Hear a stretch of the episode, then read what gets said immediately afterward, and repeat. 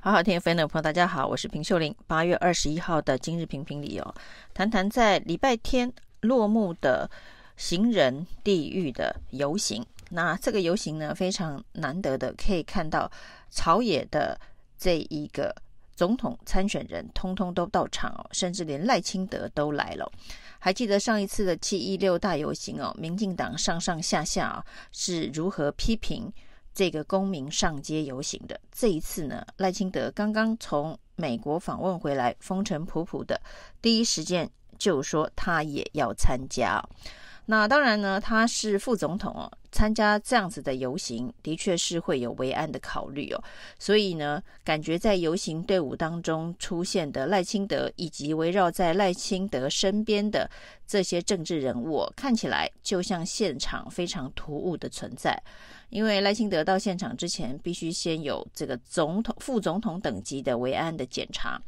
呃，赖总统、赖副总统到现场呢，这个维安人员必须在他的周边拉起绳索，这个做出区隔哦，以免这个有维安上面的相关的考虑哦。那所以呢，带着维安随护，不管是上街游行，或者是呢平常的这个行径哦，可能都很难理解。为什么呢？行人在过马路的时候会如此的危险呢？这是其中一个呃现场画面所展现出来非常讽刺的画面。那另外一个部分呢，当然是赖清德的身份哦。那赖清德是用什么样子的身份去参加这场游行？他用的是二零二四的总统参选人，还是用的是民进党执政的副总统，还是用的是民进党执政党的党主席哦？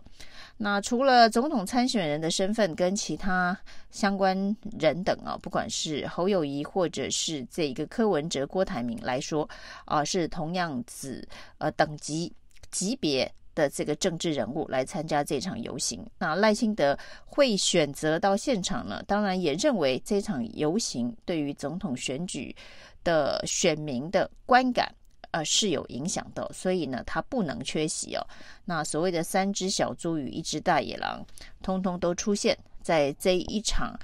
把道路还给行人的游行上面哦。看起来是不分朝野共同支持一个民众心中认为要推展进步的一个理念哦。但仔细回头想一想啊，这除了这个赖清德在现场画面的突兀与讽刺之外哦，这个团团围住的维安人员之外呢，那另外一个部分呢，就是赖清德的身份哦。那身为民进党已经执政七年多的这一个呃副总统，执政团队位高权重的大官呢，那此时此刻民众的怒吼，针对的就是过去这些年。对于行人的交通安全，政府到底做了什么事哦？所以呢，当民进党决定要全力投入这场游行啊，在呃党的部分呢，由党主席亲自带队出马，但是呢，因为他的这个维安的方式啊，让他游行呢是没有办法走完全程。那走了一小段之后呢，是由秘书长徐立明继续代替把游行的全程走完了。那另外呢，这一个执政团队也派出交通部部长王国材到现场哦。不过呢，王国材一上台啊，是立刻被虚报啊，那被虚下台，因为过去这段期间以来发生了相当多的行人在人行道、在斑马线上哦发生意外哦，被车辆撞死哦。那甚至就在游行的前一天，才刚刚。发生一起这一个男性的年长的行人在斑马线上面被公车给撞死的悲剧，而今天在游行当中呢，在台南三岁小妹妹被在也是斑马线上面呢被撞死的这一个悲剧的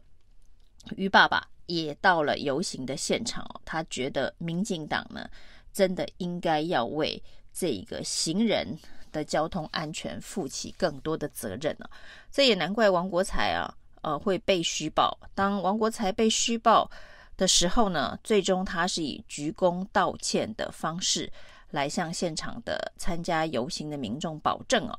接下来的时间呢，包括到二零二四年的年底，就是明年的年底会改善目前呢六百处非常危险的路口。那当然，他也提到这个过去法令当中哦，中央与地方针对这一个道路安全的权责是不清楚的。所以呢，看来这一波啊，所谓的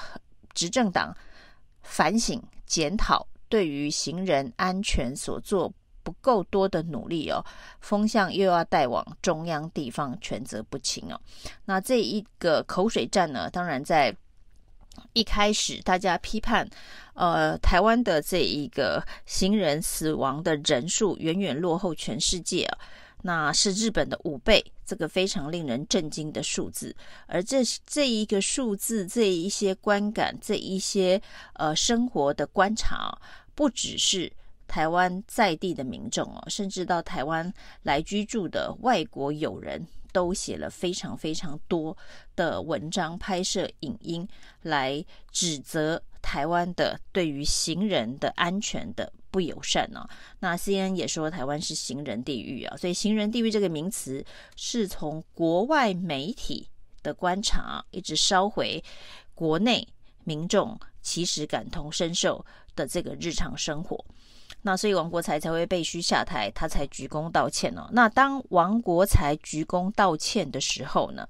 民进党政府这个执政团队哦，似乎也必须要鞠躬道歉。面对执政这么多年，却没有办法改善台湾的行人交通安全，在执政团队里头呢，当然也就包括了今天一起站上街游行的赖清德，以及围绕在赖清德身边的这些执政党的政治人物哦。所以呢，王国材在台上道歉呢，这个赖清德在台下开证件支票，本身就是又是一个。画面上面非常讽刺的场景哦。那当执政党的副总统也上街游行，是不是在这一个批判从这个行政团队的承建人呢，甚至呢连任两届总统的蔡英文呢，那所选任的交通部长王国材哦，那这些人在过去这些年办事不力哦。那所以呢，当柯文哲上台演讲的时候说，我们并不是没有编预算哦，在这个行人的交通安全相关的这一个改善上面哦，呃，曾经花了三百零九亿要改善，就是。王国材所说的六百处危险路口，那预算编了，但是路口仍然危险了。那在 CNN 说台湾是行人地狱之后，又加编了四百亿啊，三百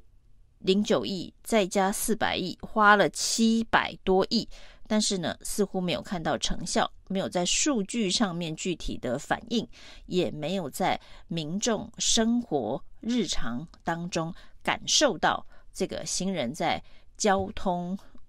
安全上面的提升哦，那所以柯文哲就说，这个代表呃执政团队哦是非常的笨啊，非常的傻，用了错的方法，前边了，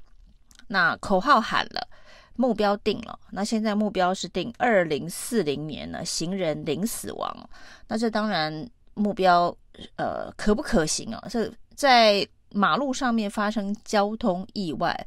呃，看来在统计上面是不可避免哦。那定了一个非常遥远，民进党非常喜欢定非常遥远的这一个政策目标：二零四零行人零死亡，二零三零啊，那行人死亡人数减半啊。那能不能够达到，要看你有怎样的施政的决心，那以及这个优先顺序哦。编了七百亿，没有任何的效果。接下来呢，在王国材鞠躬道歉之后，又要用什么样子的方式能够达到二零三零的目标、二零四零的目标？先达到二零二四年底那六百处危险路口不再危险的目标，还是最终呢，只爱选举过后？因为二零二四年的一月十三号选举就结束了，选举结束。目标是不是就可以束之高阁？那政见跳票，反正呢，等下一个四年，呃，再来参加游行就好。也站在要呼吁政府改善台湾行人地域的这一个阵线呢，就像赖清德现在所做的位置是一样的。不过这一切，呃，在台湾来讲啊，那似乎是相当的讽刺哦。在民主政治里头，执政党就该负起做事的责任呢，而不是呢喊口号、抗议、监督的角色。现在看起来像是赖清德在监督蔡英文执政团队，哪些没有做好的事情，要等到二零二四他连任之后才能够完成的政策哦。但是即便如此啊，这个赖清德做出如此荒谬的选择，但是他的民调呢，啊，却在今天爬上了百分之四十的支持度。那之前他都一直维持在三十五趴的这个天花板，那现在呢，已经慢慢的往上升温，达到四十趴的这一个民进党传统的基本盘了。那主要当然还是啊，今天也在游行现场的三只小猪。呃，还在吵到底要如何整合、如何团结的议题所造成的，那也让这场选战剩下的时间看起来有点像是垃圾时间哦。即便赖清德在这一个游行当中做了表态，那但是大家对于民进党兑现支票的决心以及执行的能力啊，恐怕还是有非常大的问号。以上今天的评评理，谢谢收听。